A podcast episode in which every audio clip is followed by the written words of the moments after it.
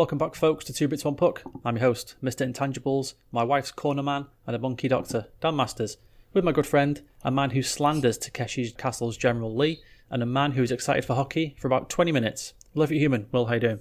I'm on a massive calm down now, Dan, as I've had my hockey enjoyment for all of 4 periods, and now I'm just done. Fucking hate it again. We all know that no one loves hockey more than hockey fans, and we all know that no one hates hockey more than hockey fans. It's just bad, isn't it? It's just everything about it, apart from if we could get to a point where it's just sticks and pucks floating around, that would be alright. It's the fucking conservative sacks of meat that are swinging those sticks that are the issue, isn't it? We'll get onto that in a bit. We'll get the there's a couple of little tiny stupid bits I want to get out of the way first. I think we'll get onto that when we come back from this for the start of the show. Have you you enjoyed what you watched so far? Is it anything caught your eye? The one bit of VAR. I know we don't call it VAR, but the one bit of VAR I saw it was in the Hurricanes Capitals game. That was the correct decision, which pleased me. For the Trocheck goal, did you see us? Yes. Yeah, with the older, I thought, because I just tuned in as that was happening, so I thought, oh, fucking here we go. That's not getting given, because why would it? Why would you give a good goal when you could take it off the board? So that pleased me. I did enjoy the Flyers-Penguins game on Tuesday night. I thought it was a good jaunt. Yeah, obviously it's not going to be up there for one of the best games of the season, but it was a good laugh. There was some nice goals, some nice moves and that. Yeah, like it's been perfectly normal. Do you know what I mean? Like the bits of like NBA exhibition that I've caught have felt a bit weird. That's felt, very much like they're playing basketball games at Disneyland. This has just felt like whatever. I've not noticed any difference. How about you? Yeah, the same. It's kind of funny, really. It's I was trying to think of what I could compare it to, but I couldn't think of anything that was.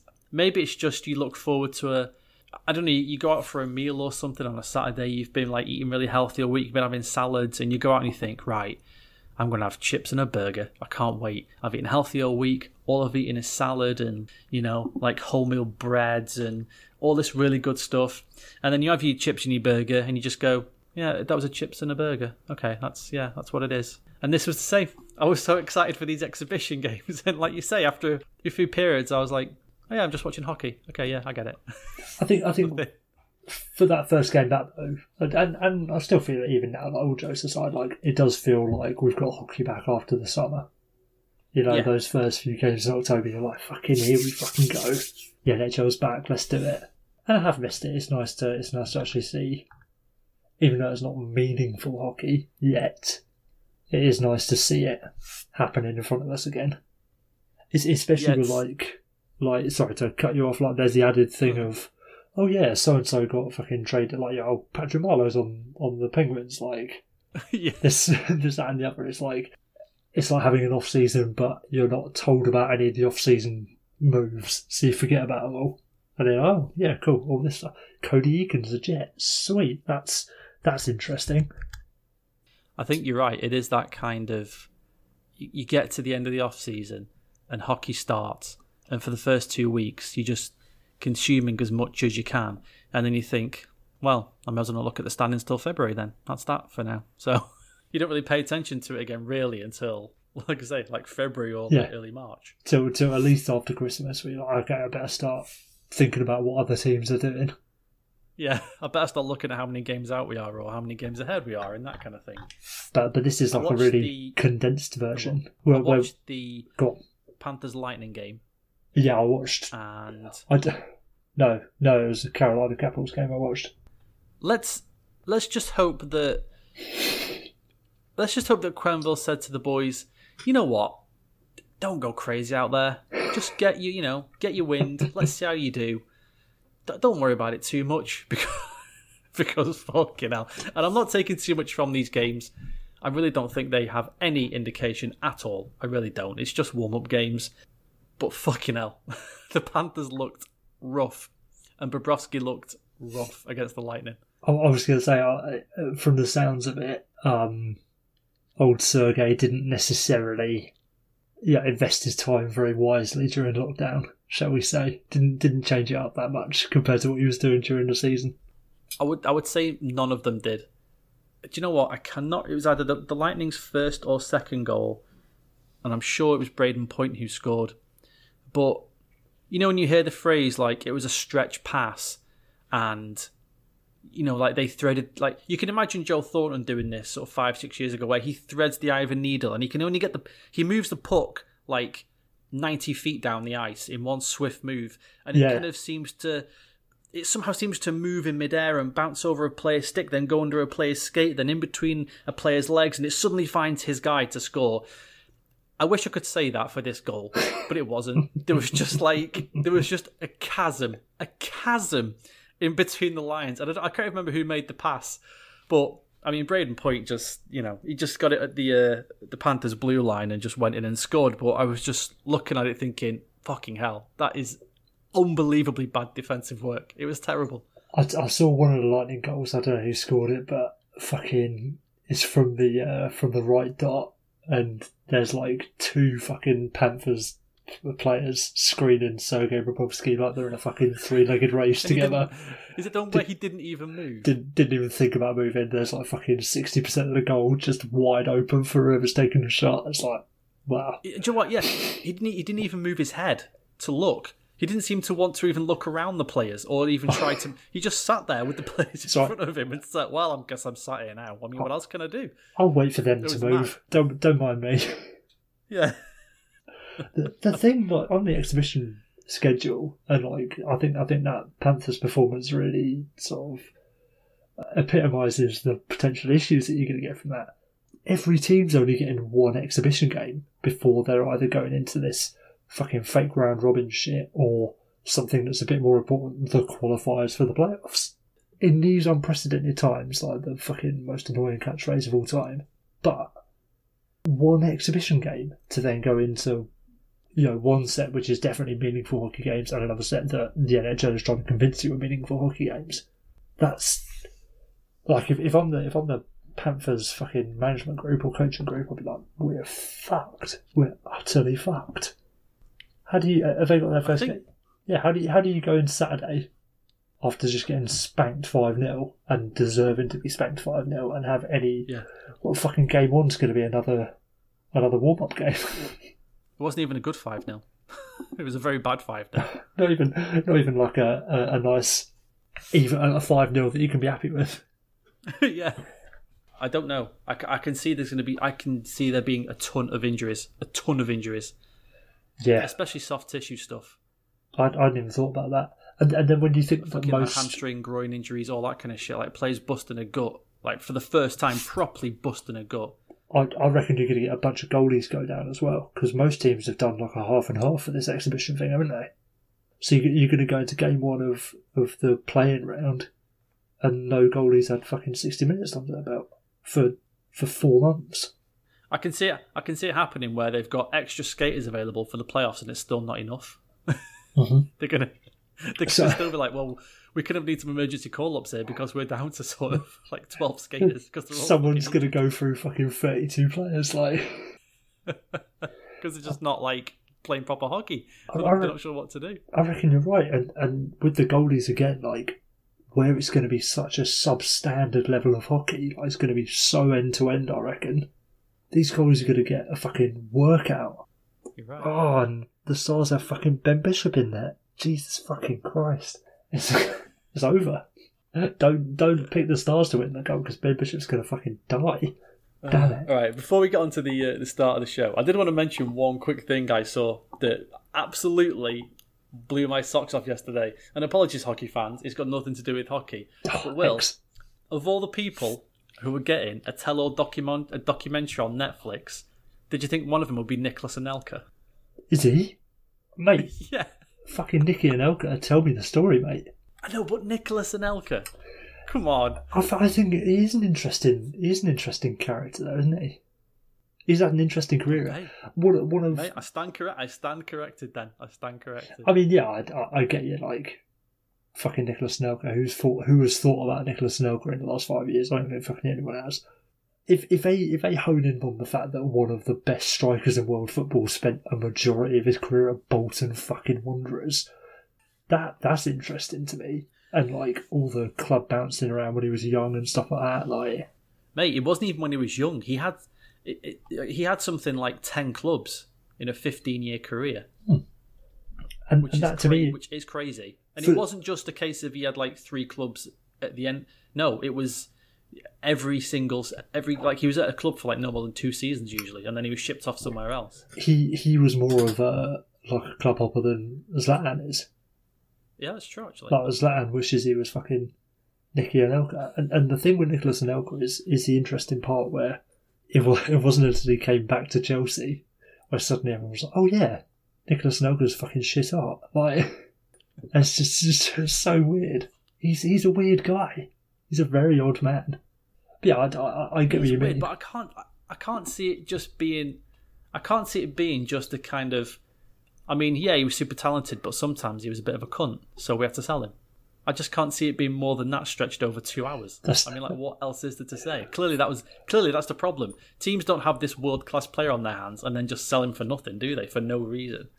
Right, we want to do an association football version of The Last Dance. Okay, perfect. The most popular sport in the entire world, with the most popular sporting documentary premise in the entire world. Perfect. Which player can we do it on? Right, we're down to either Nicolas Anelka or David Bentley. Do you know what? I wondered who your second one was going to be. Bentley is a great choice. Great choice. Just came to me out of the blue. I mean, for anybody listening as well, that is a deep cut. That is a deep cut, David Bentley. Not that deep for me, Dan. When you wake up screaming at 3:45 every morning. Hearing just 4-1 flashing in your head. Was it 4-1 or was it 4-0? I was against Tottenham. Yes, the game against Tottenham where he scored that absolute fucking belter and just went played the game of his life. Because we were 4-1 up. And you were winning 4-2 and there was 2 minutes left. 2 minutes of injury time left. And you drew 4-4. Fucking twat. I can only assume that like it was obviously it's a Netflix France production. Oh yeah. So the probably. UK people have just kind of, you know, obviously gone, well yeah, Nicolas Anelka played the majority of his career in the Premier League, so I guess people in England would find it interesting. That's the only thing I can think of. It just surprised me that yeah, I had the image of The Last Dance in my head. And I was thinking of all the people you're gonna pick Nicolas Anelka. You know, not Ronaldinho, not Raul, not the original Ronaldo.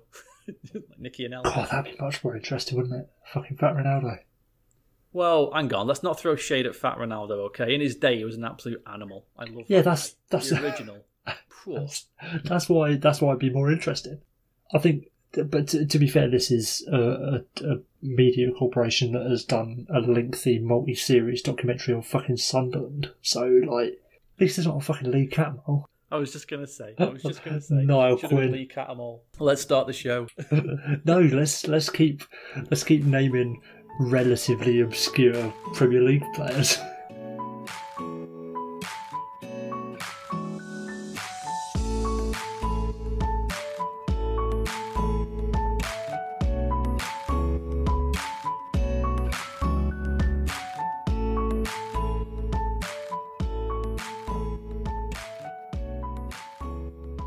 So, let's come in hot this week. How do you feel, Will, about teams standing with each other, linked arm in arm maybe, or just opposing teams standing together? What are your thoughts on that? How many marks is this worth in the exam? Is this a 15 mark question? Yeah. I was shocked Tuesday evening when I turned on my television to the Philadelphia Flyers hosting the Pittsburgh Penguins to see two opposing rivals, two of the fiercest rivals in the history of the NHL, standing mixed, Dan. Flyer, Penguin, so on the blue lines. I thought, what is going on? And that's the fucking problem, Dan. I thought, what the fuck's going on? I didn't think... oh, okay, this is their BLM, not protest, like demonstration or whatever. This is them saying, oh, we stand in solidarity with you know, those who have been affected by abuse by law enforcement. We stand in memory of George Floyd and Breonna Taylor and countless others. No, I thought, what the fuck's going on?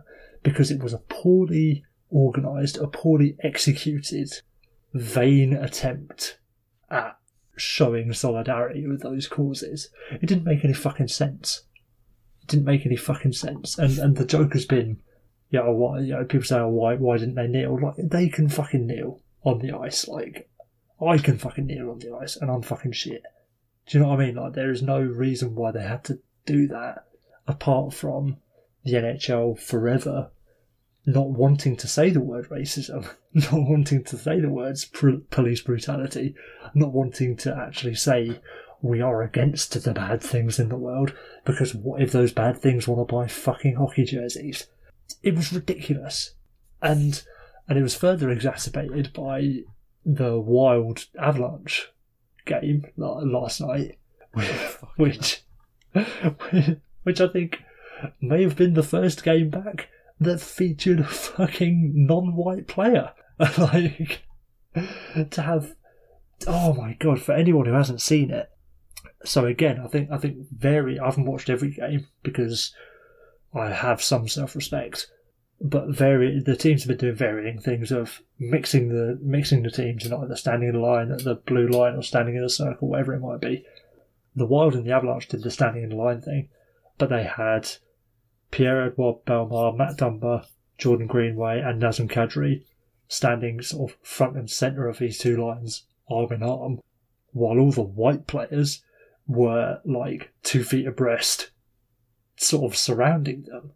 And I said it on Twitter, but like, that just highlights, like, this is your fucking problem, bruv. We're not with you. Why couldn't they have had everyone arm in arm? To have a more obvious metaphor of we are in this together, not we are begrudgingly standing by and watching this happen. Do you know what I mean? Like,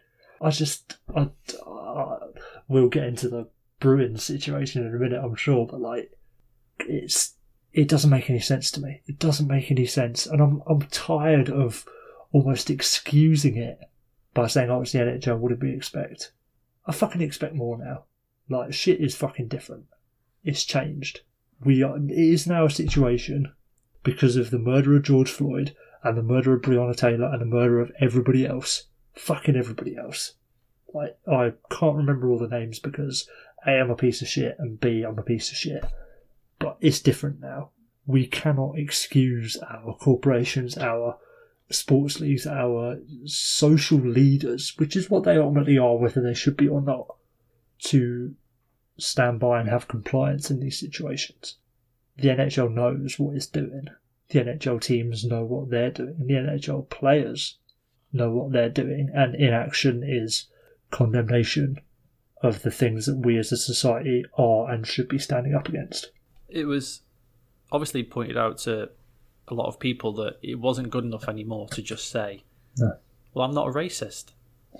You can't, that doesn't count anymore. You have to be, I'm not a racist, and I'm going to tell you why these things are bad and why I stand with people who are being abused or looked down upon or fucking all the shit that non-white people have to go through. And the NHL doing this is just their way of going, I'm not racist, so, you know, that's it. And it's not good enough anymore. It's not enough. Nazem Kadri said last night after the game, he said, I don't think the league's doing enough. I think they should be making it more front and centre. And he's absolutely spot on. Absolutely spot on. Two things about the whole situation with this before I absolutely lose my fucking cool. Why the fuck are they playing two national anthems to no fucking fans? Why? Oh, I've said this before. Why the fuck are they playing the national anthem before regular season games anyway? You want to play it before the only time it should be played is in the Stanley Cup Finals. That's it. You want to have it for those, if it goes 7 games, you want to have it for those 7 games, no issue with that at all.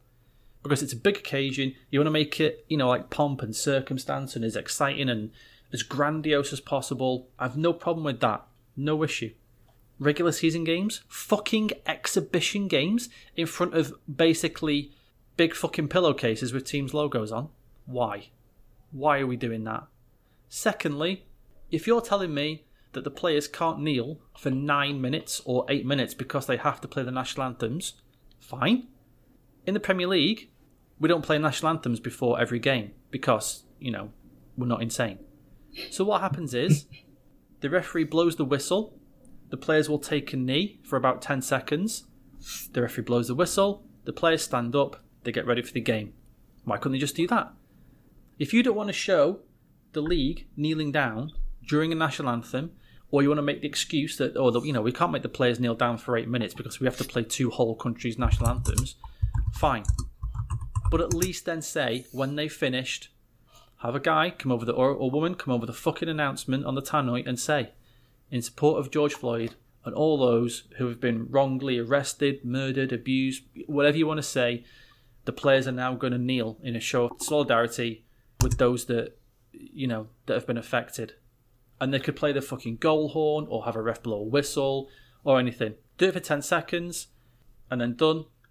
Stand up and then we'll play. But no, as usual, it's just some in-the-middle, wishy-washy, fucking don't know what is. Like, how is standing? And, all right, and here's something else as well. Calling on Twitter, calling Philly-Pittsburgh one of the fiercest rivalries in all of sports is a fucking joke. Is a joke. Send a Flyers fan to watch Boca Juniors versus River Plate and then come back to me. Galatasaray, Fenerbahce, like, yeah, fucking Red Star Belgrade versus anyone.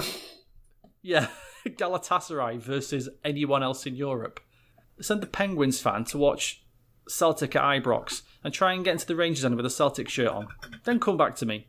Then talk to me about your bullshit fierce rivalry. Fuck off, it's a fierce rivalry. It isn't even the best rivalry in that conference. I've said this before, Bruins Habs has died down. But Bruins Habs is the best rivalry in hockey. It just is. It is. Fucking Pittsburgh, Philadelphia. Shut the fuck up. You're fucking making me laugh. What's a fucking hell. I've just realised it's not even the best rivalry involving one of those two teams. It's not even the best rivalry involving one of those teams. Yeah, I mean, Philly, New Jersey is pretty good. Yeah, of course, yeah. Would you rather watch Pittsburgh, Philly or Pittsburgh, Washington? I tell you, 100 times out of 100, I'm taking Penn's Caps. 100 times. Fucking Pittsburgh, Philly. Fuck off Penguins Twitter. Fucking imbeciles. Jesus Christ. So before we get on to your beloved Boston Bruins, I do just want to touch on the Nazem Kadri situation for anyone who's not as... Oh, terminal? Yeah, terminally addicted to Twitter. I see. There you go. That's right. Perfectly. So after the Wild Avalanche game, Nazem Kadri was one of the players made available to the media, and he was asked about... I didn't see the whole interview, but the snippets that we saw were basically him being asked about the current situation with racial inequality and police brutality in the US. And he had a really good answer based around how the players need to do better. Or at least that's what the Colorado Avalanche wanted you to think, what their fucking social media people wanted you to think, which I'm sure was a mandate dictated by higher-ups. So they put out a snippet of this interview, which, you know, where Kadri says, oh, we need to do better, times have changed, etc. It's no longer good enough to blah, blah, blah. And then... the clip of the interview stops just like halfway through a sentence, basically halfway through a word that Kadri's saying, which then if you see the whole interview, he goes on to say, time is up for the NHL. Like, the NHL has to do better. He specifically calls out the league as a whole to do better rather than just putting it on his own shoulders. And that's what I saw. I didn't see that until later on. I didn't know they'd done that until later on. I saw his real answer. Yeah, exactly. Yeah, I saw his real answer, and it was like the fucking Zapruder film. It seemed like it was shot on some kind of old style. It was like somebody was filming a pirate video or something, like in the cinema on a camcorder. It wasn't very good quality because obviously the NHL doesn't want it getting out. So someone's just recorded it on their phone and stuck it on Twitter, and that's what I saw was the real answer calling out the NHL. The thing that absolutely boiled my blood about it was not only the fact that the Avalanche's official Twitter account had cut that answer in such a way, but then when they were called out on it, saying, no, there's more to his answer and you've quite clearly cut it out for deliberate reasons, they then replied to those comments saying, oh, you know, our bad, here's the rest of the interview. And the link that they post to the quote-unquote rest of the interview is him talking about a completely different fucking subject. It's him talking about playing in front of no fans. So it's like they've firstly deliberately avoided the supposedly problematic sections of Kadri's answer. They're then like trying to fucking gaslight the people on Twitter who were calling him out on it by saying, oh, here's the rest of it, this is what you wanted, where he's talking about pucks in deep and don't worry about the fans. It's fucking... It's like the shadiest thing I've seen the NHL do for quite some time. Like, that's fucking thought police shit. It's fucking... It's mental. It's like North... It's fucking North Korea-like. Here's the news that we want you to hear. Not the real news, the news that we want you to hear. It left me utterly gobsmacked. So then, Will, what do we go to now? I think you know exactly what we need to go to next. It's a good job that we didn't talk about this straight away on whatever night it was. Tuesday night? I don't know what day it is. Because I was livid, and I might get there, and I apologise if this is going to turn into a 5-minute ranting session by me, which I'm prone to do in life sometimes, but I do try to limit those kinds of things on this show because I'm aware it's not good for people to listen to. But if a rant needs to be had, like if a rant needs to be ranted, then you should rant. I think you should rant, because I think what you're about to rant about is particularly egregious. So, Tuukka Rask was doing a fucking some kind of interview thing, and he's wearing a Boston police cap. Now, I'm starting to sweat already just thinking about it. Can we get some admission that Bishop Hudobin is now the better tandem for goalies? Yeah, I'll give you that. Thanks. And you know what? My rant isn't going to be based... Because I didn't want to just come on and talk about how fucking stupid it is, which it is, and then what Marchand did on Twitter afterwards, which is also fucking dumb and stupid, because that's blindingly obvious. It's... Do you know what? I'm probably going to end up saying those things anyway while I'm spewing out the thoughts going on in my brain. The side I'm going to take on this is from the side of the Bruins fans and how hard it makes it to follow a team, to promote your affinity for that team when you wear their merchandise, be it a jersey or a cap or fucking whatever you want to buy. Because shit like this isn't only affecting the image of the club, it's not only affecting people's opinions of Tuukka Rask, which it will now. I don't know if it'll affect people's thoughts about Brad Marchand, because I'm sure people have already formed those opinions, and rightfully so. But as a fan of the Bruins, I've had numerous interactions on Twitter from fans who've questioned me about my opinions on race because I'm a fan of the Bruins. Because there is a section... And I'm not going to get into fucking percentages, or it's only a small sample size, or it's only these certain idiots, because fucking whatever the opinion is of the Bruins fans, that they're racist. And in some cases, with good cause. Are all Bruins fans racist? No, of course they're not. I know that for a fact, because I'm a Bruins fan. And I proudly fly my BAME pride flag. I have a pride tattoo in support of my gay friends and my gay sister-in-law and all those things. So I know not every single Bruins fan is a racist. There's at least one. I also know they're not, because I've had interactions with Bruins fans on Twitter who promote certain things and who show their true values. Everything else that gets promoted by these people, I see those things and I think, you know what, I can tell now, you're one of the good ones. You're a good person, and that's great. But doing this... shit does not fucking help us fans, because what's going to happen again, it's just going to reinforce the fucking point that if you're a Bruins fan, you're just some absolute fucking cave dwelling Neanderthal who doesn't believe that unless you're a fucking white middle class dude, you can't play the great sport of hockey. Where the fuck is the fucking common sense when you do this and you wear a hat like that in this time, in this fucking time of all times, where is the common sense that says, you know what, I better not do this, even if I want to show my support for the police, even if fucking Tuukka Rask's wife and baby were stuck on some highway somewhere in America and the police came along and they helped her and she was like nervous or something, like she'd broken down, she was panicking, you know, she rings the police, oh my god, I'm stuck on like the outside lane, I don't know what to do, oh, I've had a baby, like help me, like my baby, and the police come along and they're awesome. And Tuukka says, you know, oh my god, thanks guys, you know, oh my god, this is amazing, you've helped my wife so much, I this is brilliant. This is not the time to be wearing a hat to promote the police.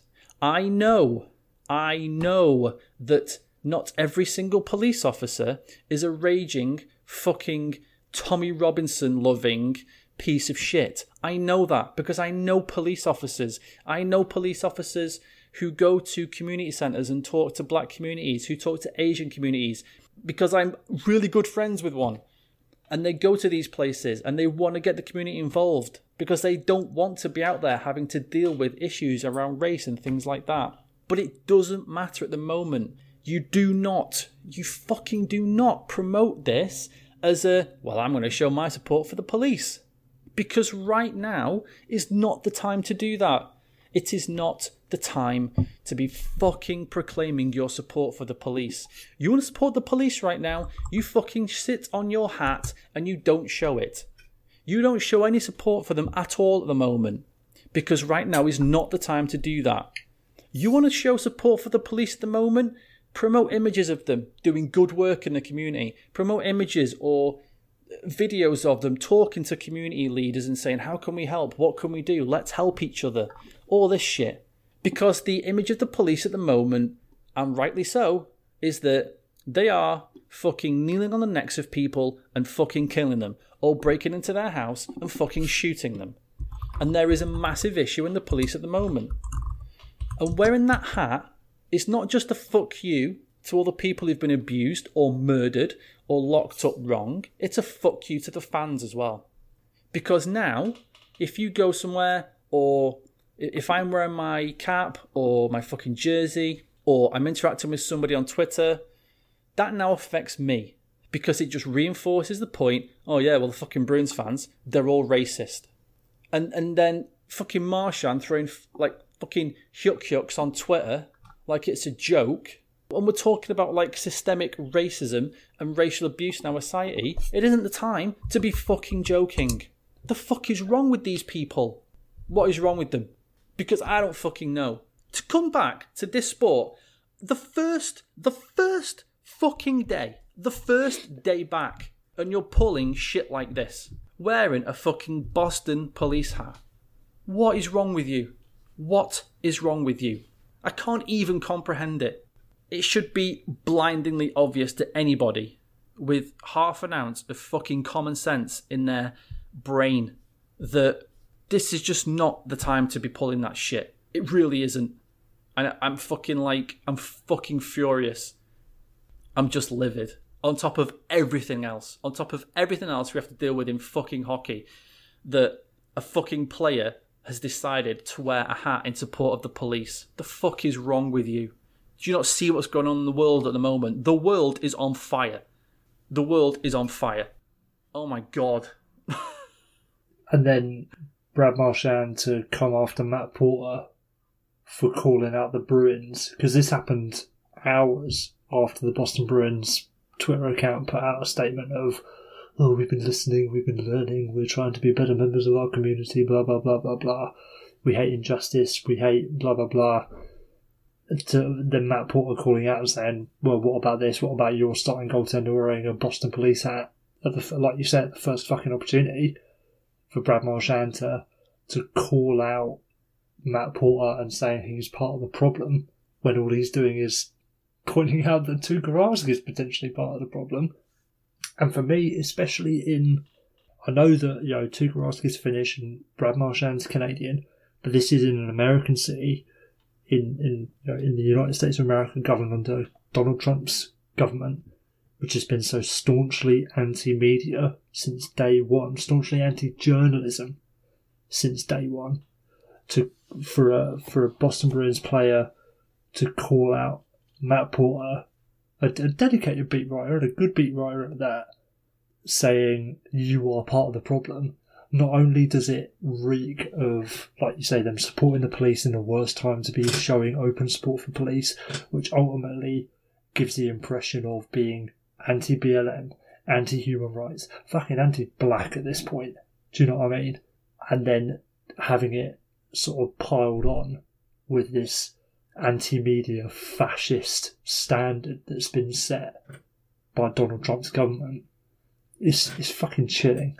It is chilling that those that people who are against police brutality can be so openly abused for their views. Do you know what I mean? Not that this is about Matt Porter, and I'm sure Matt Porter would say that himself, but it's, I know Brad Marchand has since deleted the tweet, but to have a fucking professional hockey player be so, like I said earlier, I'm not even giving the forgiveness of ignorance or whatever. He's not fucking ignorant. He knows what he's saying. He's just openly admitting that he is anti-BLM, as I would imagine Tuukka Rask is by even wearing that fucking hat. It's like childish little fucking schoolboys.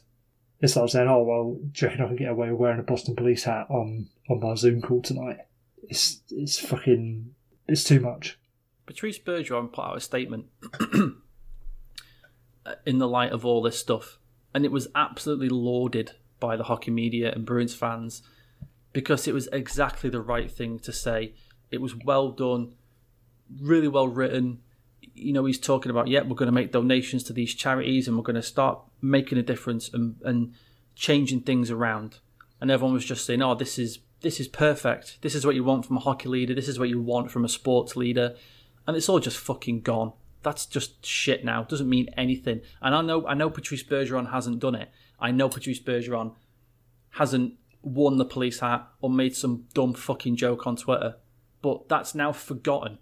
You cannot tell me that teams, fucking PR teams, didn't say to those players, don't fucking do anything to draw attention to us. Don't do some stupid shit. Not now. We don't fucking need it. We don't need this shit right now.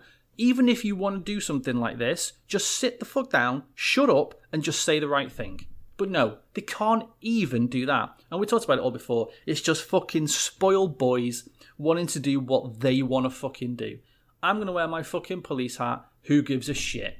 Well, you dumb fucking idiot. Lots of people give a shit. And now, like I said, if it just affected him, fine.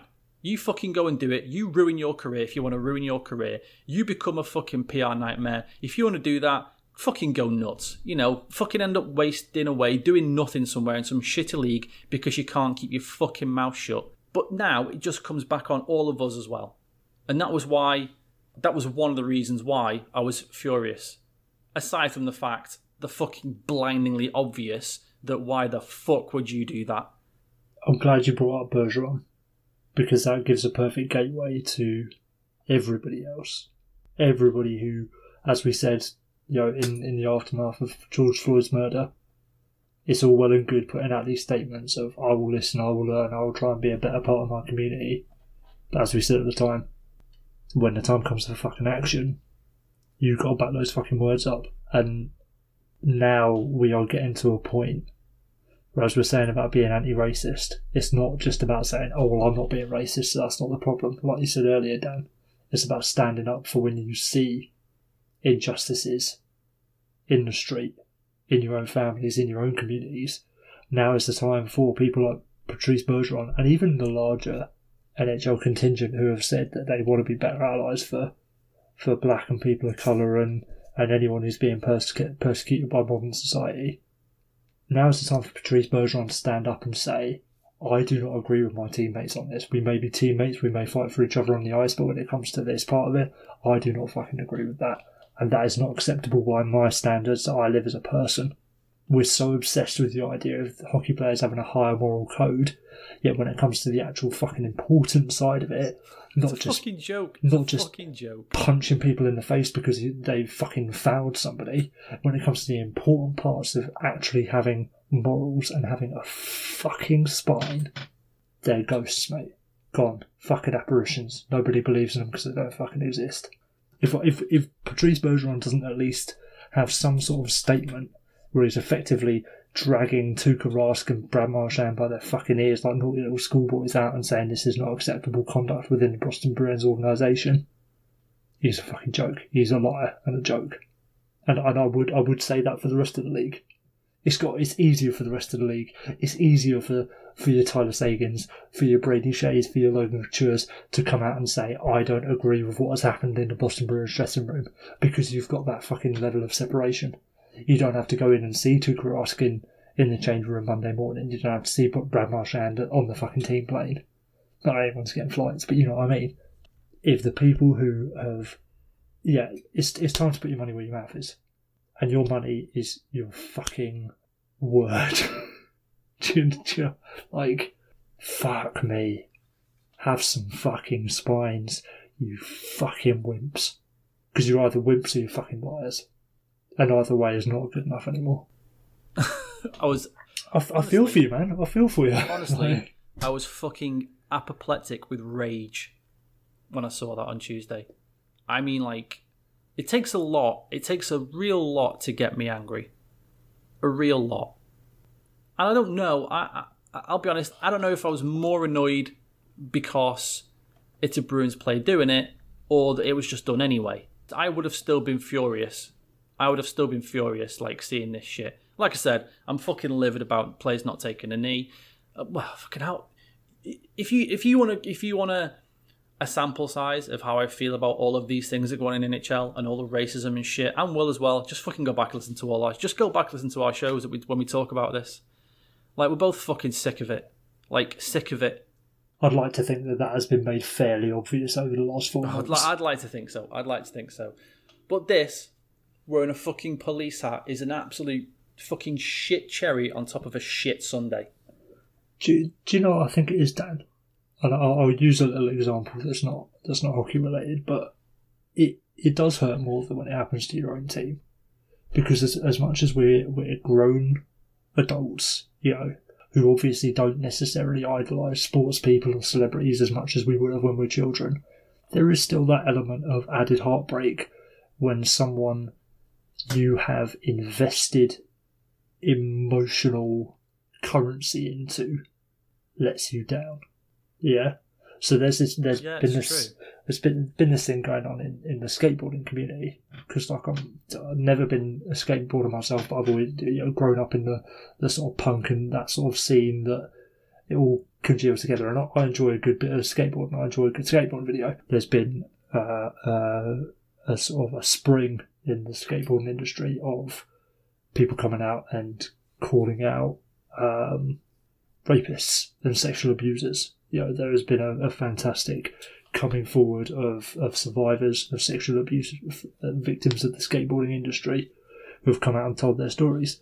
And to see some names of skateboarders whose work I've admired, who, you know, people who I would have called my favourite skateboarder, to have the stories come out, and to have, again, someone who you maybe not admired, maybe not looked up to, as like an inspiration for yourself, but somebody who you invested your time into, that you thought was worth your time and your emotional energy, turn out to be a piece of shit is fucking crushing.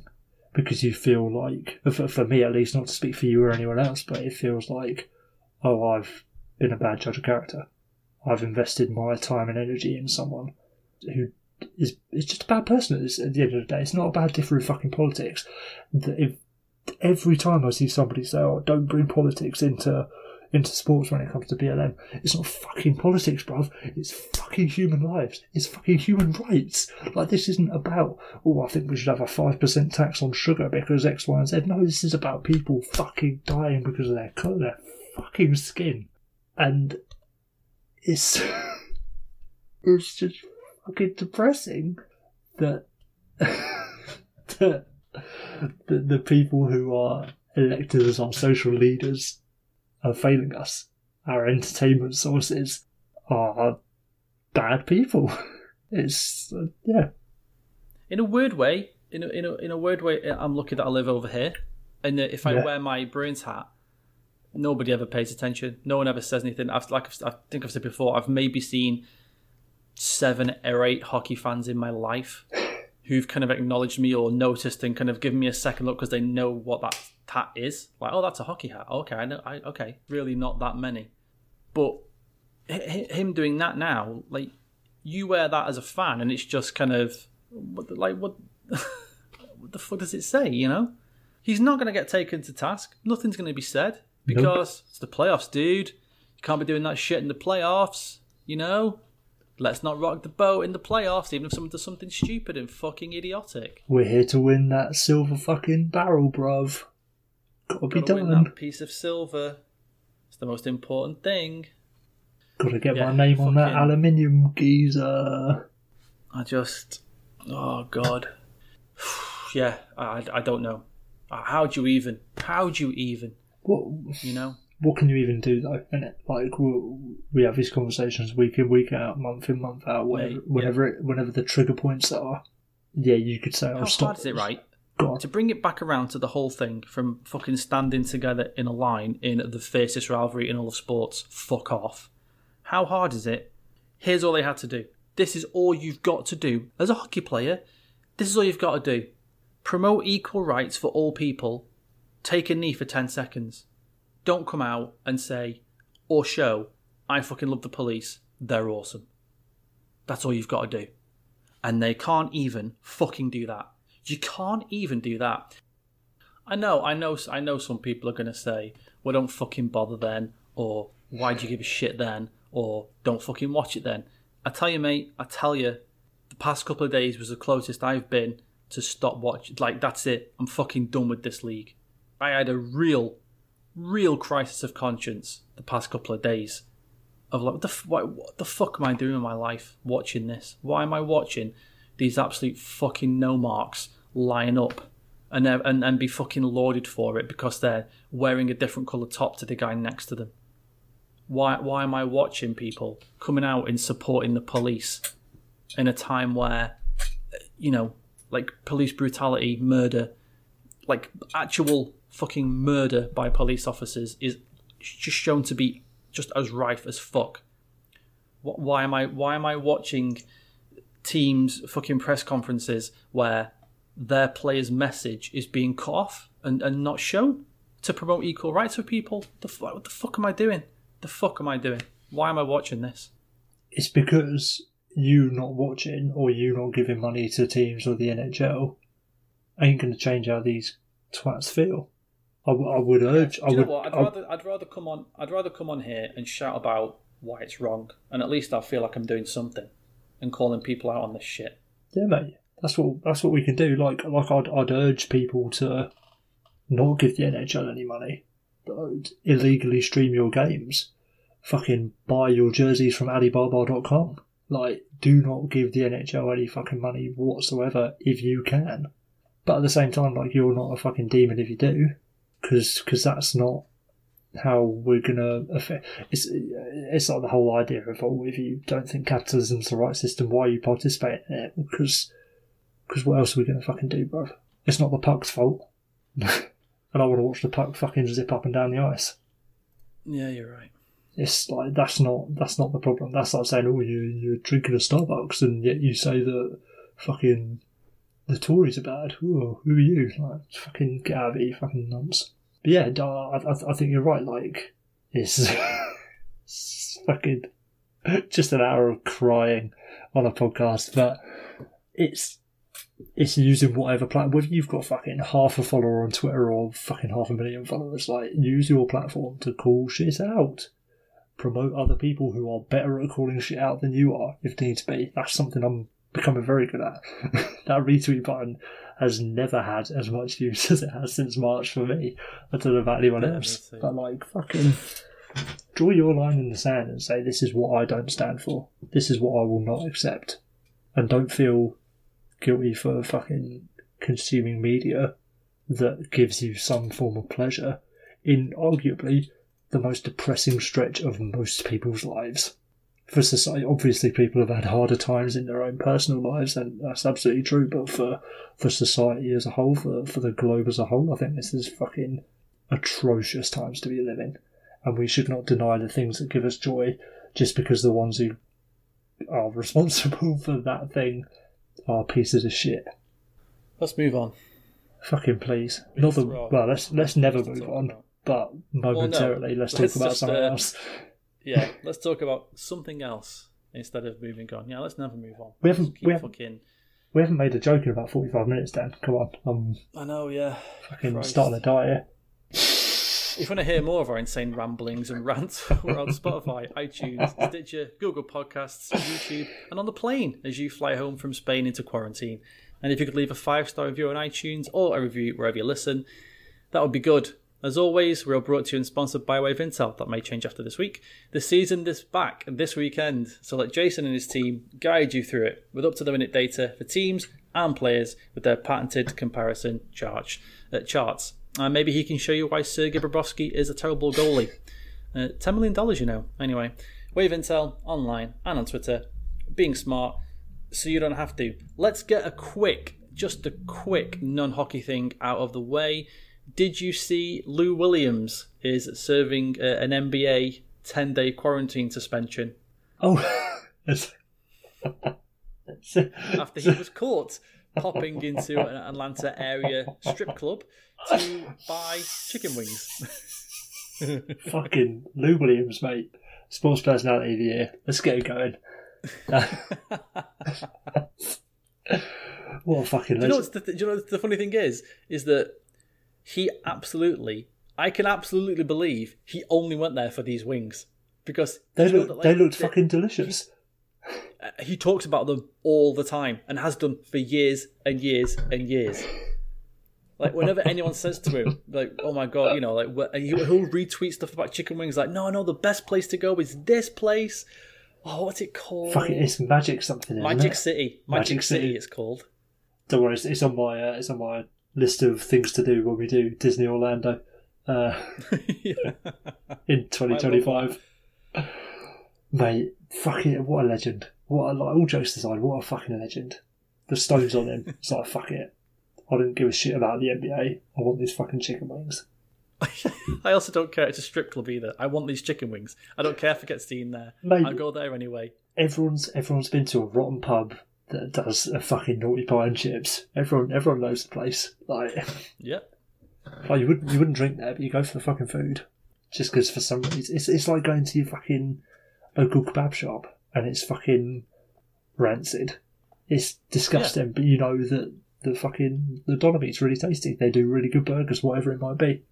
Yeah, like I said, it isn't hard to believe he went there for the wings because he has a style of chicken wings named after him. So clearly, he's like, yeah, he's the oh god, who is that amazing cook who like travelled around the world and he died a couple of years ago?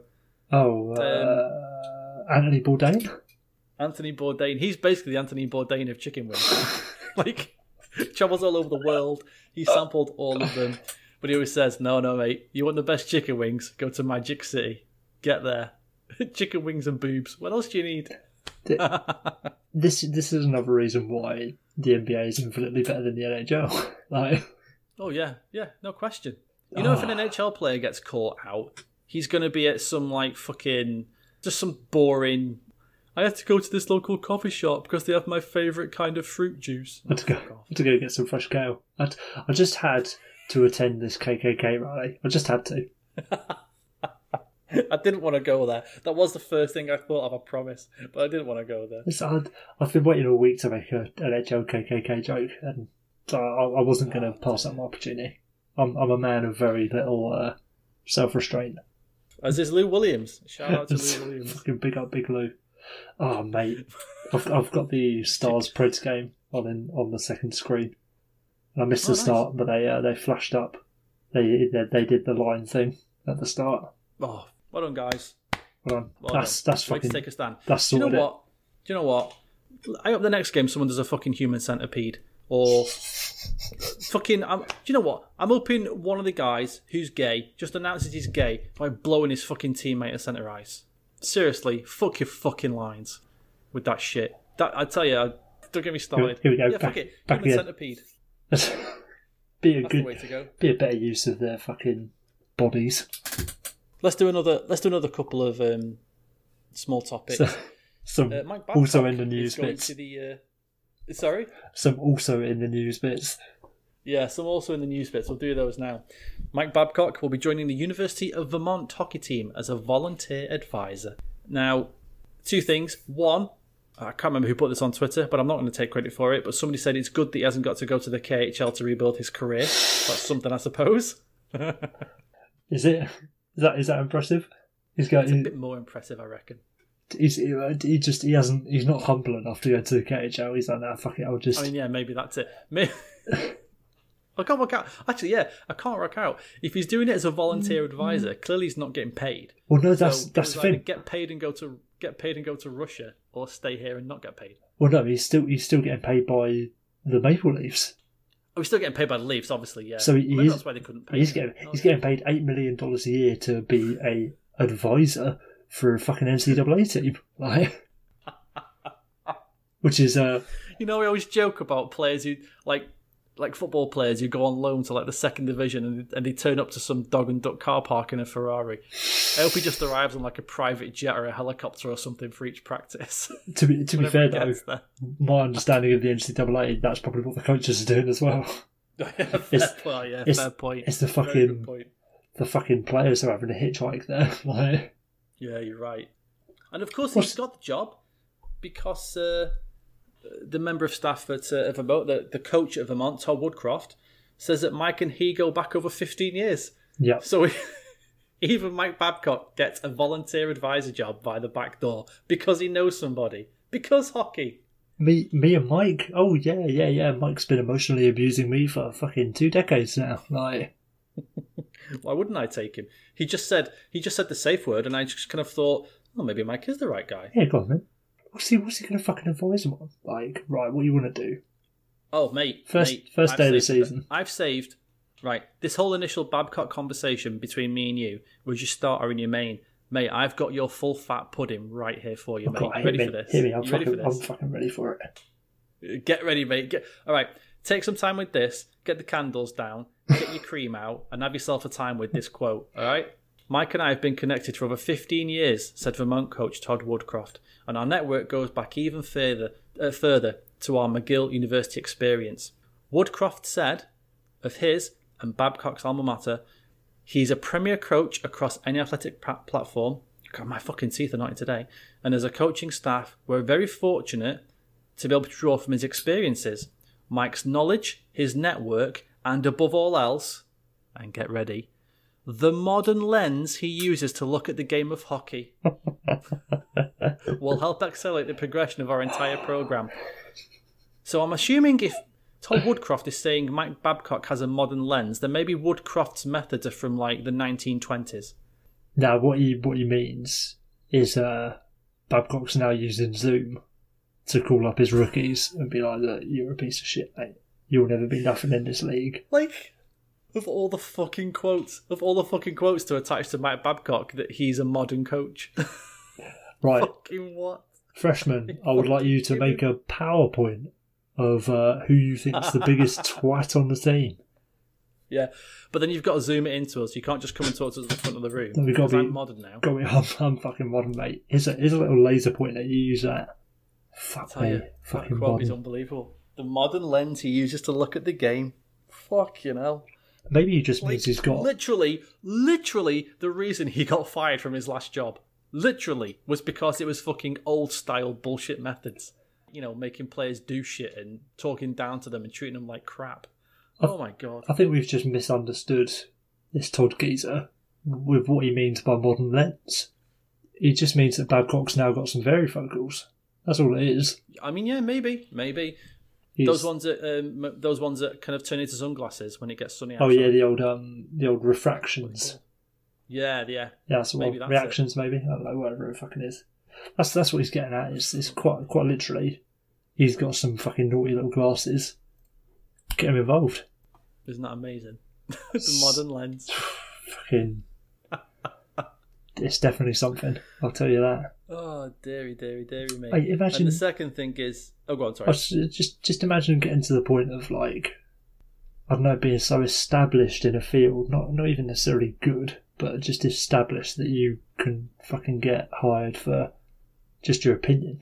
He's not got like I doubt he's got a designated, right, Mike, we're going to want reports on fucking defensive systems every Thursday morning by 9.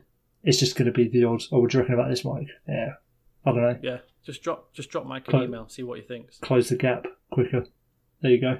I was nearly in pieces reading that. The modern lens. He literally got fired from his old job for the exact opposite of that. The exact opposite. He doesn't waterboard the players anymore. Now he like ties car batteries to their nipples or something, because that's the modern way. The other thing I saw that made me chuckle was, and I mention this probably every week now, a piece of good hard-hitting journalism from I think it was Mark Masters. Shout out my namesake, talking about Mitch Marner bringing his own pillow to the bubble. Fantastic. Really, fucking whatever. Hitting the hard points there.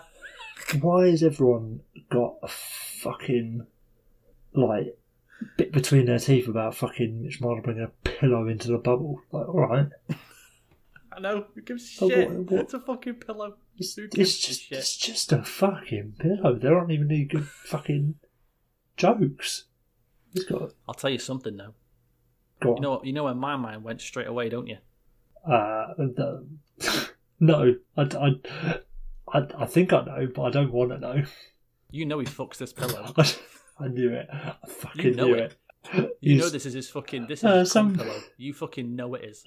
Some pillows, yeah, they just don't feel the same as the one you have at home. You know what I mean? This one's got my stank all over it. I need this pillow. Has anyone looked at the fucking state of the pillow? Hold on, I will pause you, Dan, because we've got a fucking live look inside the bubble on Privia Sports 1 Live. No shit. Fucking check this out. There's a PlayStation in there. So imagine a hotel bar, but they're taking all the seats out. What, PlayStation 1? I mean, there was a... To be fair, I haven't seen the PlayStation. I've just seen the PlayStation controller on the table. It's a hotel bar, but instead of loads of seats, there's like 4 sofas and a ping pong table and a big old telly with... unaccounted for PlayStation controller in front of it. Brilliant. You saw the fucking cage, didn't you? You mean the prison yard?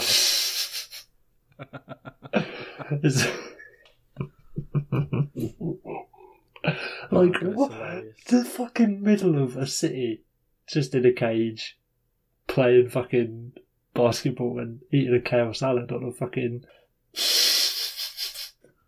On my first patio, fucking yeah, I think my first patio furniture. If we see Mitch Marner again with the pillow, that's when I'm interested. If he's like carrying it around like it's this is fucking, you know, life partner. All right, Mark Masters, I was maybe giving you a bit of shit before, but now I need your help. I need another picture of Marner with this pillow at another point in time. I need your help. Not from that time. I need another picture of Marner with this pillow, because then I'll be like, hang on a minute now. Help me. Now we're getting a bit weird. Help me, Mark Masters, in my only home. Yeah, I need your help now, dude. I need another pillow picture. Right, you're going to have to forgive me for my previous comments. Yeah. I was still angry from what I said before. I was still raging. I just took it out on you because you were the next person. I'm sorry. You need to help me now. My viewpoint has changed a lot in the last 45 seconds.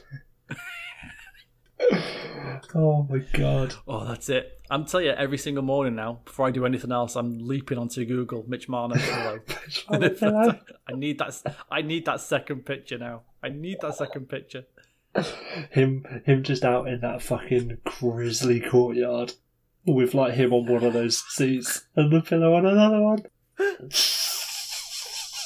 A fucking face drawn on it in marker pen. It's like 2 cups of shit tea. That's who we need to get caught out. We need to get caught. We need Mitch Marner to get caught out and about with his pillow.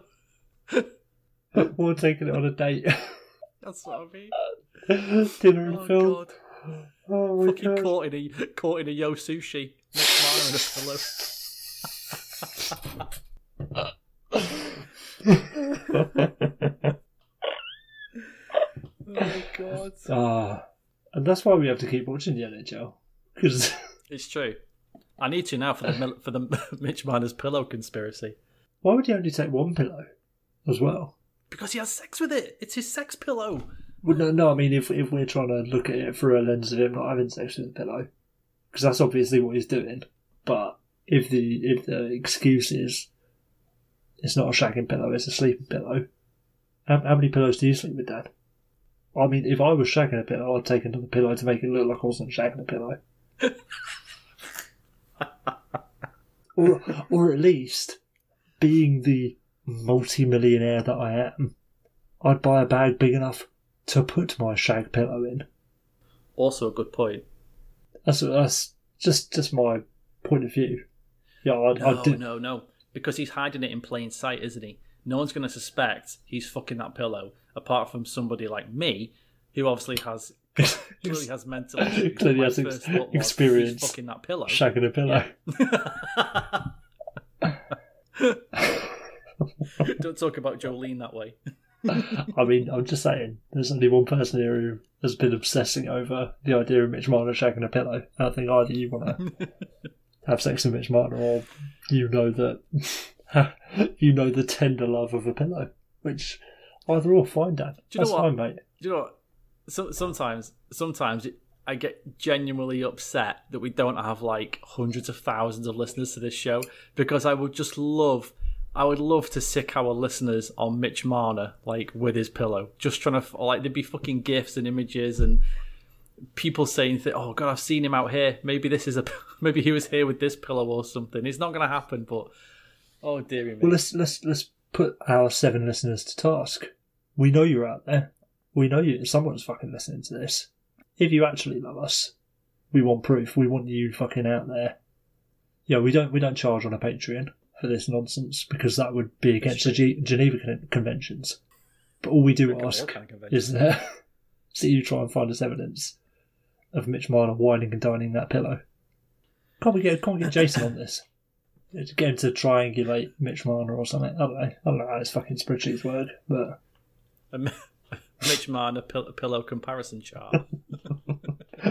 No, comparing different, like a Silent Night pillow.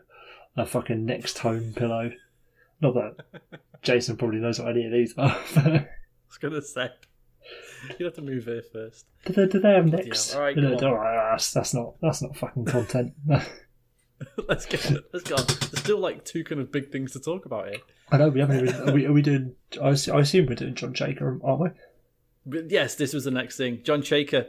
Oof. In language, Will, not usually heard outside of dock workers' bathrooms or war fields and things like that, because the Arizona Coyotes had used the word quit in their statement. I tell you, Will, I was shook. I had to take a seat for 5 minutes to really take it in, as they say that John Chaker has quit as general manager and president of Hockey Ops of the Arizona Coyotes. The club is disappointed in his actions and his timing as the Coyotes prepare to enter the NHL sub-city of Edmonton, where the team will begin postseason play for the first time since 2012. Chaker has chosen to quit. There's that word again, shocking. On a strong and competitive team. Not sure about that. A dedicated staff, maybe. And the Arizona Coyotes fans, the best fans in the world. Wrong. No, yeah, not even close. Please see earlier conversation about Galatasaray and Red Star Belgrade, etc., etc. Mate, I was in Greece once watching Olympiakos play. They were fucking hanging from the rafters, mate. And I'm not even joking. I mean, they were hanging from the rafters. The fuck is this? This is insanity. I'm not going to a fucking football match east of France. Yeah, Belgium. No, all right, I'll go to Belgium. Mate, even some of those fucking German ultras, I'm not getting fucking involved with that shit. No way. Absolute fucking Looney Tunes. And yeah, the rumour was he was after the job in New Jersey. Will, your thoughts? Fucking legend, mate. Has there ever been such a power move in pro sports for a manager to quit on the eve of the playoffs, to say, nah, fuck this, I'm not about it. Like what a fucking legend. Yeah, what a legend. It's like your team's got to the fucking cup final and you're like, nah, done this, you're all wankers. Like, fucking power to him. If I owned any NHL team, I'd be calling up John Chaker and like, mate, come work for me, please. Am I good enough? He's a man of principles, isn't he? For sure. Yeah, don't mind the fact that he's not really done that good a job at the Coyotes. That's powerful. That's powerful. I'm gonna shout out to Mark Allred, who runs the amazing Black and Gold website. Talk about people who would spy on Mitch Marner and his pillow for us. Fucking shout out to you, Mark. Oh yeah, for sure. And he put on Twitter something about, I wonder what's led Chaker to come to this decision or something. And I just said maybe he's looked at the team's salary cap for next season because it's fucked, and he's fucked it. I tell you what it is. It ain't good. So John Chaker was hired, 2015 about, wasn't it? 2015-16? Sounds about right. Something like that. It was a while ago when he was 26, famously the youngest GM in NHL history. He's just been fucking on it since then. He was on it when he took the job. He's been on it until about 4 days ago, where he was like, right, I can't do this anymore. I'm wasting my body. I'm wasting my life away. He's on a fucking come down. He's finally realising, like, fuck, I'm the GM of the Coyotes. Mate, I can't do this. This is a joke. And he's finally come to his senses. He's like, this is not my life. It's like when you wake up at fucking 4 o'clock in the afternoon in some squat, having just been fucking off your nut on like acid and MD for the last 4 days, attending various, fucking parties and fields or whatever. Who can relate to that? Nobody's ever done that. No, we just have definitely not. You just have that moment. We're just like, I can't fucking do this anymore. This isn't me. And all your mates are like, oh, but it's a big one. It's Bangface this weekend, mate. Don't worry about it. Come on, it'll be good. We got the gear. We got the fucking ease. Let's fucking have it. I've got some proper nice amber. Don't worry about it. Be like, nah, mate, I can't do it. Life's changed. Big up. Have you seen their cap? Have you seen their cap for next year? I haven't, but I will.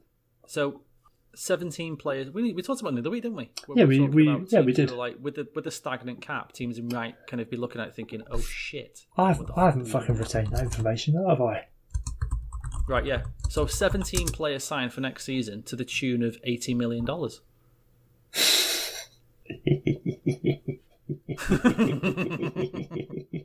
and those are 17 not very good players.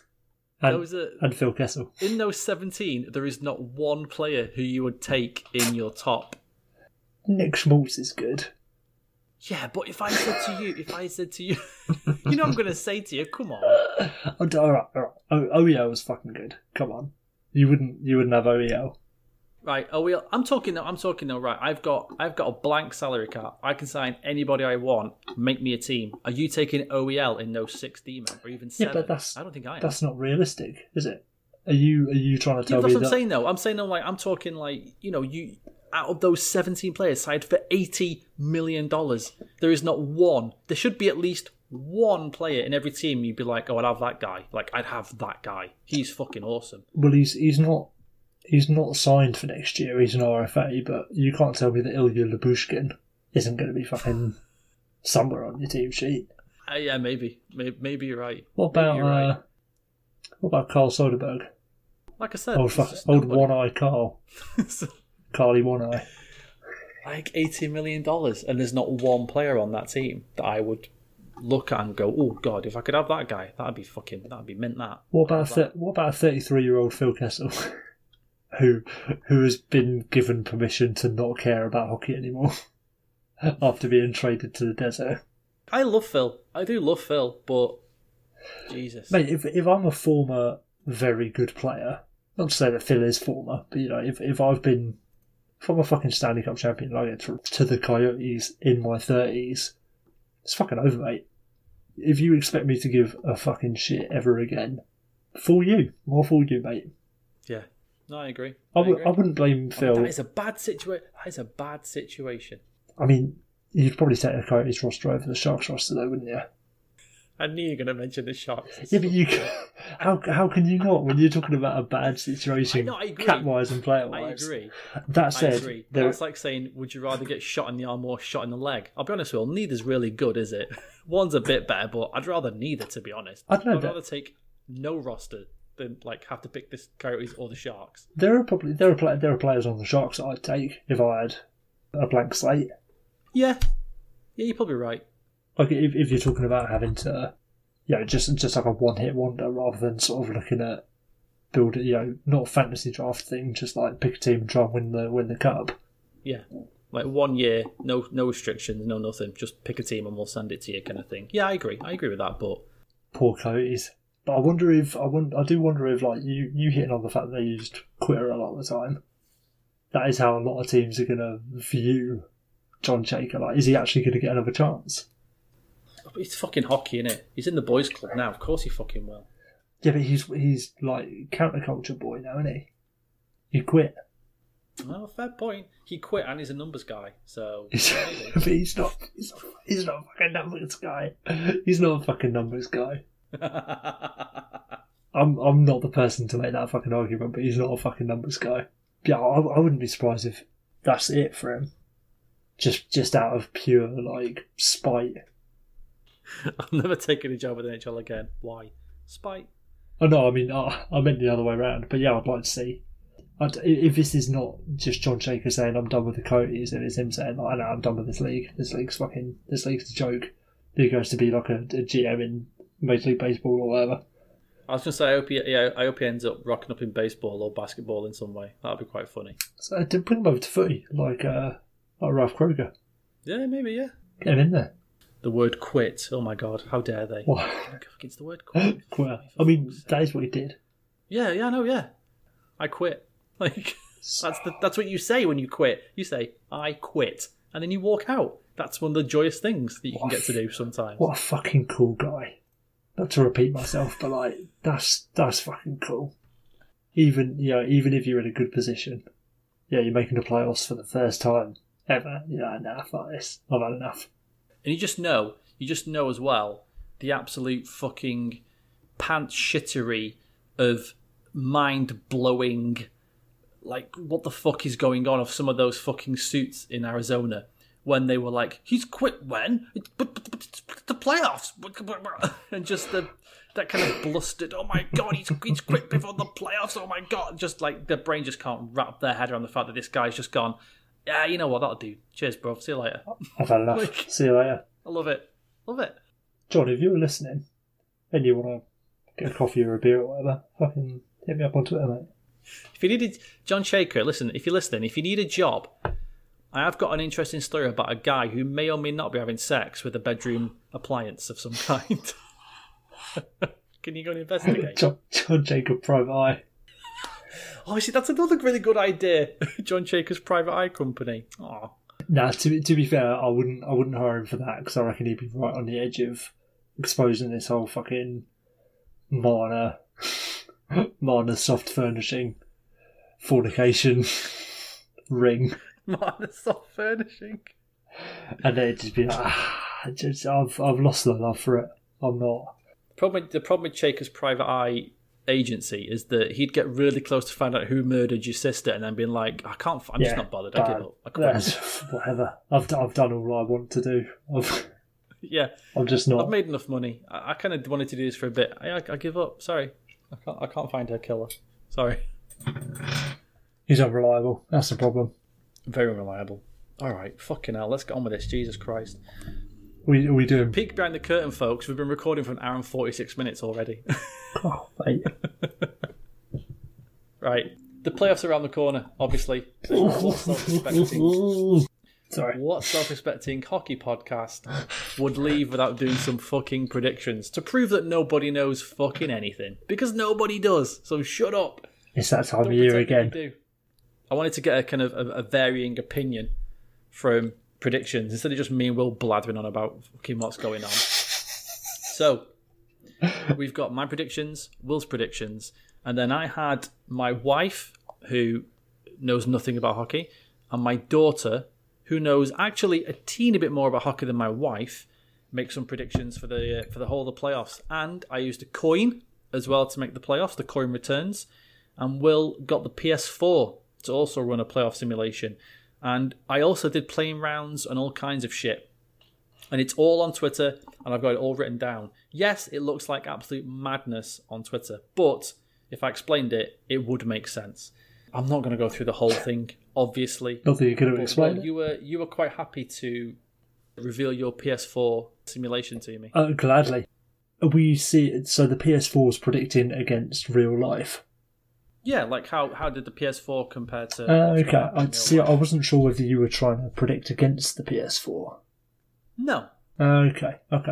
So we got some fucking interesting ones here. Do you want the game results as well? Like how many games it happened? No, in? Don't give me the whole thing. I mean, no. even just any series, it's interesting. So if it turns out that the favourites beat the outsiders, you don't have to say that. It doesn't. Anything that just kind of popped out to you that seemed a bit interesting. All right. Well, in the Western Conference, every single lower seed has gone through. No way. So the Hawks, the Coyotes, the Wild and the Jets are going through to the playoffs proper rather than the Oilers, Preds, Canucks or Flames, which I thought was quite interesting. Okay. Then in the Eastern Conference, we've got the Canadiens, the Rangers, the Islanders and the Blue Jackets going through, which is just fucking beautiful. Do you want to know who wins it? Yeah, go on. I'll have all. It's all on my PlayStation, but not on my PlayStation. Funnily enough, the winner, the Stanley Cup final, is between the Arizona Coyotes and your Boston Bruins. No way. And the Bruins win the cup, allegedly. So I mean, I don't believe it personally. I don't think that's how it's gonna. I don't think the Coyotes are gonna make the cup, especially without their sort of strong-willed leader. John Jaker at the helm. The talismanic GM. Talismanic, that's the word I'm fucking looking for. But that's what the PlayStation... That's really interesting because... Okay, so here's what I did with my wife and my daughter. I didn't even give them the teams. I just had... So, for example, the first... one of the games my wife predicted was Lightning Panthers. That's how... Because I got them to do the play-in rounds as well, to see where the seeding was. So I would just say, right, B versus L, which was Bruin versus Lightning. Then I would say F versus C, Flyers versus Caps. And, go through them all like that. And it came out that the Lightning were playing the Panthers. So I would just then go, right, L or P. She'd go P. I'd go L or P. She'd pick L. And that was it for the whole, for everything, for every single round I did that. Just off of and letters. My wife, just letters. And my wife ended up predicting that the Bruins would win the cup. It's just fucking hilarious. There's some sort of inherent bias. Was the Minnesota Wild? Ooh. So my wife predicted a Bruins versus Wild final. Oh my god! I'd rather die. My daughter had a Penguins versus Golden Knights final. Ooh, that's more fun. With the Golden Knights taking it, which would have been good. That'll be really fun. And the coin was interesting. As it also had the Golden Knights, but it had the Rangers winning the Stanley Cup. It was a bit of a shock. I mean, I won't go that far, but I reckon there's going to be something messed up that happens. Do you want to know something else as well? What was super interesting in these three that I did with my wife, my daughter, and the coin, the Leafs lost in the first round every time. That is funny, isn't it? And which is mad. That is mad. I wouldn't be surprised if Marner and his pillow were going home early.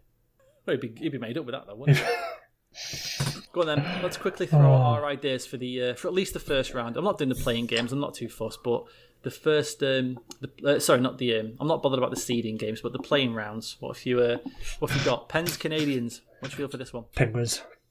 I've got no faith in the red and blue. No faith whatsoever. Even though they've got the greatest goalie ever. It's going to be tough, isn't it? Greatest goalie ever. Best first line without any first liners ever. Like, fucking get out of here with your fucking paper tiger organisation. Not interested whatsoever. Yeah, I'll go Penguins. Hurricanes, Rangers. It's got to be the Hurricanes. I can't. They're so good. I can't vote against them. I don't care if you've got the MVP and Mika Zibanejad with his fucking 75-foot long hair. Nah. It's got to be the Hurricanes. You'll go Rangers. Your silence is saying Rangers. Yeah? Yeah, I'll take the Rangers. Only because I want to see... This is more a desire, and I want to see Panarin just fucking tear a team up to pieces, and it might... And, why not the Hurricanes first out? I could see it. I'll take the Rangers. I'll give you that. Islanders, Panthers. I mean, I, I probably would have picked the Panthers if you'd asked me yesterday at midday. I'm going to go Islanders in 2. I'm going to go Islanders in 1. It's such a bad one that they just stop it. They're going to win 15-0. And it's like, all right, let's not waste each other's time here. And for me, the absolute pick of this of the playing round on the Eastern side, obviously, Leafs Blue Jackets. Fuck me, I'm buzzing for that series. God, not that I'm particularly interested in the hockey being played, just the results. Fucking give me fucking notification as soon as those games finish. I've got to know. But I've got Leafs. Yeah, I'm taking the Leafs. Do you know why? I'm taking the Leafs because I think last season has really hurt. I think last season and this season has really hurt the Blue Jackets' chances here, because there is not a chance. There is not a chance the Maple Leafs are going to go into that now thinking, yeah, we'll beat these, like the Lightning did last year. That was what totally undid the Lightning last year, because they fucking lost their heads halfway through the fucking second game when Kucherov decided to knee that guy in the fucking head when he was kneeling down, which was like, you fucking lost the plot already. Oh my god, this fucking sport. And the Leafs are just not. The Leafs are just not going to be that. I just can't believe for 1 second the Leafs are going to be that stupid. They're going to be going.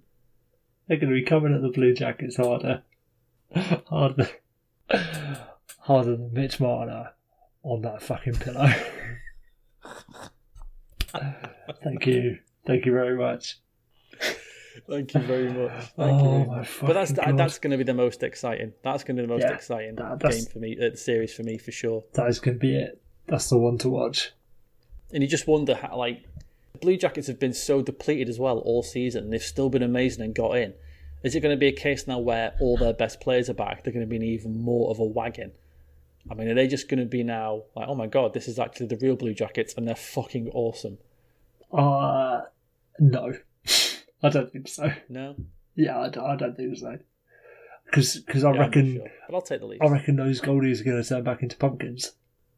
At least you've got two that... At least though, you've got a chance of... The goalie thing's interesting, isn't it? Because normally if a goalie has two bad games, you're like, right, well, we can at least turn it round in the next game with our backup goalie. But is it a case of now, if your goalie has one bad game, that's it? Because you can't really wait 2 games, can you?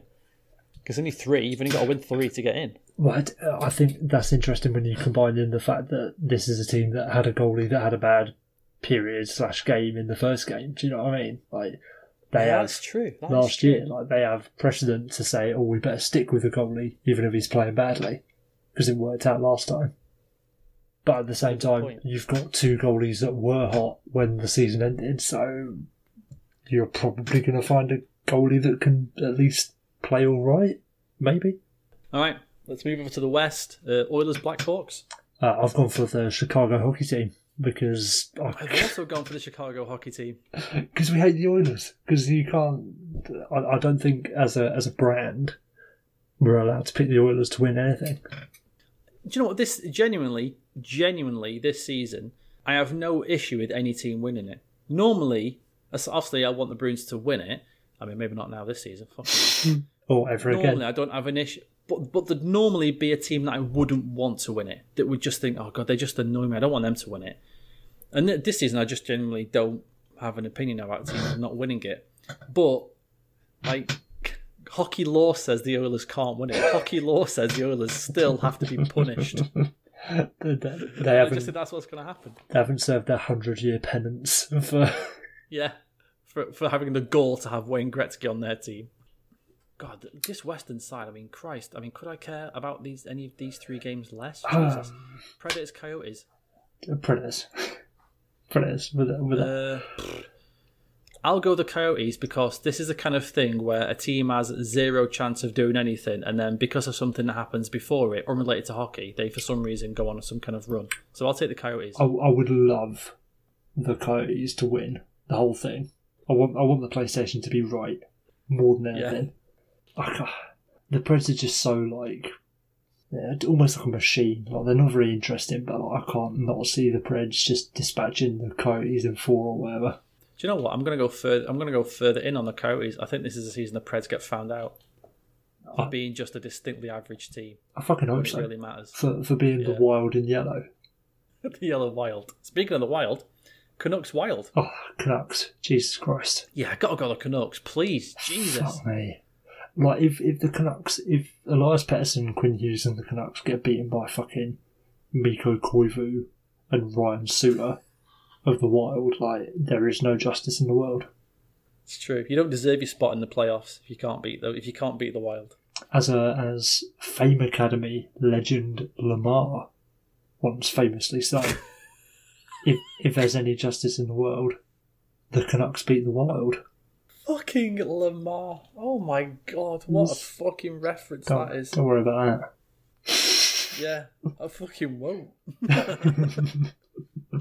Shout out to Lamar. And lastly, a little bit of intrigue. At least it's two Canadian teams playing each other. That might make something exciting happen, but who knows? Flames versus Jets. You know who it's going to be. It's got to be the Jets. It's the Jets. It's the fucking Jets, mate. Gotta be the Jets. We're all obsessed over, Carey Price is going to win the fucking Stanley Cup for the Canadians. Nah, mate. Connor Hellebuck is going to spitefully drag the Winnipeg Jets beyond the Stanley Cup final. They're going to win the cup and he's going to be like, right, who are we going to fucking mash up next? Real Madrid, bring it on, bruv. Fucking Harlem Globetrotters, bring it on. Or, I hope it's not that thing, Connor Hellebuck. Yeah, he's great in the regular season, but postseason, I'm not sure, mate. I hope it's not. He fucking deserves something out of this postseason. Let me tell you, Jesus, he's been so good, like offensively good. He's going to be good rather than all world, and they're not going to get past the playing round, and that's going to be on his fucking gravestone. Yeah, it's just going to say the playoffs, like, in quotation marks, was only really good. It's not. You know, hashtag levels. It's like, did you see Craig Custance put out, anonymous coaches poll thing today? No, I didn't see it. Right, so he put out this anonymous coaches poll thing today. I haven't read it, but the quote that he had attached to it was like... It's an anonymous quote from an NHL coach employed by the NHL, the world famous, saying, yes, Connor McDavid is the better hockey player, but Sidney Crosby's the better winner. So until then, God, Sid will be the better player. Oh my God. What we're dealing with. This is absolute fucking jokes. Yeah, so the Jets are going to have to... I hope they win. Otherwise, that's the end of Connor Hellebuck's career, I think. That's it, yeah. Can you be, like, eligible for the Conn Smythe in the playoff round? In the play-in round? No, unfortunately. Connor Hellebuck puts up a 985 save percentage, and the Jets still lose. And losing five, and he gets the fucking Conn Smythe. They're gonna lose in 3, but every game's gonna be 1-0, and he's gonna face like 48 shots a game. 48 shots a period. They're gonna blame him. 48 shots, yeah, and it's gonna be his fault. Fucking hell, right? As we push over 2 hours 5 minutes on the timer. This has been a good one. Out of here. Oh my God! Any last words, Will? What is my life gonna end? That sounded more threatening than other weeks. Sorry. But blindfolded up, I've got a Marlboro Red hanging out of my mouth. No, I don't. Don't give the NHL any of your money. Yeah, find some legal streams and enjoy it that way. Take care, everyone. We'll talk to you next week. Peace. All right, we're back. Behind the curtain little look, we're going to add an addendum. The first ever addendum in 2 Bits 1 Puck. Because normally we shut this off and get out of here as quickly as possible. But 11:15 on a Thursday night. The Colorado Avalanche. Oh, Will, what a team! With the classic message, reposting the actual interview with Nazem Kadri talking about injustice and racism. With it's the classic message. We need to do better. We're going to do better. Fuck off. Opportunity miss, mate. Fuck you. Opportunity miss. Fuck. You. What do you mean we need to do better? You need to do better than providing misinformation to your fans, than fucking avoiding the issue completely. Get to fuck. And then First reply, shout out to Ryan Lambert, the absolute favourite part for me of a puck soup. I love Ryan Lambert so much. Who replies with, so obviously, we need to do better, we're going to do better. And then Ryan says, but only after people tweet at you saying not to edit out the part where someone says you need to do better, right? How about you just post the original clip? How about you just do that? If you're going to try and gaslight people, at least fucking commit to the bit. Don't renege on it like half a day later and say, all right, actually, oops, silly me. I'll try and be better. No, it's not fucking hard, people. Come on. And it's not good enough. It's not good enough. I just don't get it. I don't get it. Why does it keep happening? I honestly don't know what to say about this, because this is fucking mental. This is fucking mental. I have no idea what to say either. We couldn't just leave in there what we said and then not when they put this out, and then fucking we see it as soon as the show finishes. We jump on Twitter and it's there, and we couldn't then not talk about it. So we had to come back on. We've got to insert some added disbelief right at the end. I need more audio of me shaking my head and throwing my hands up in the air, going what like that. We need more of that on this show. We should start wearing noddy hats so that the disbelief is more audible. Yeah, this is unprecedented. I mean, social media for sports coverage has been fantastic. You know, to be able to go on and get Mackenzie or Freeman's reaction or the information the second it happens is incredible, but I've never seen this before. I've just sent a reply to them from our Twitter account anyway. That's good. We've got a wade in. We need to do better. We're going to do better. I just replied with, no, you won't. Because they won't. It's all. Yeah, they won't. No, you won't. That sentence. Don't lie in my face. That fucking sentence itself is nonsense at this point. Doesn't mean anything. I thought the Boston Bruins needed to do better, and we're going to do better. Don't think they did. No, everyone's going to do better. Will, we've all got to do better. This is the sort of thing that you put out with a picture of one of your games from fucking November last year, where you've got a Blue Lives Matter flag, thin blue line flag for your fucking opening puck drop. Pittsburgh Penguins, not something that happened fucking 12 hours ago. Again, as the theme of this episode has been, time's fucking up, bruv. You should have been doing better already. It's too fucking late. You've exposed yourselves as liars and manipulators and against the agenda of the people. So no, doing better is not just correcting your deliberate misleading of your fan base. Doing better is A, not doing that again, because that's the bare fucking minimum, which the NHL is incapable of meeting. Doing better for the Colorado Avalanche is to now be the first NHL team to openly acknowledge the BLM movement, the Black Lives Matter movement. That's a fucking step. Again, that should be the bare minimum, but with the bars that we've set with the other teams around the league, do that and I'll think, all right, that's doing better than you were. But until then, you're at the bottom of the fucking rung.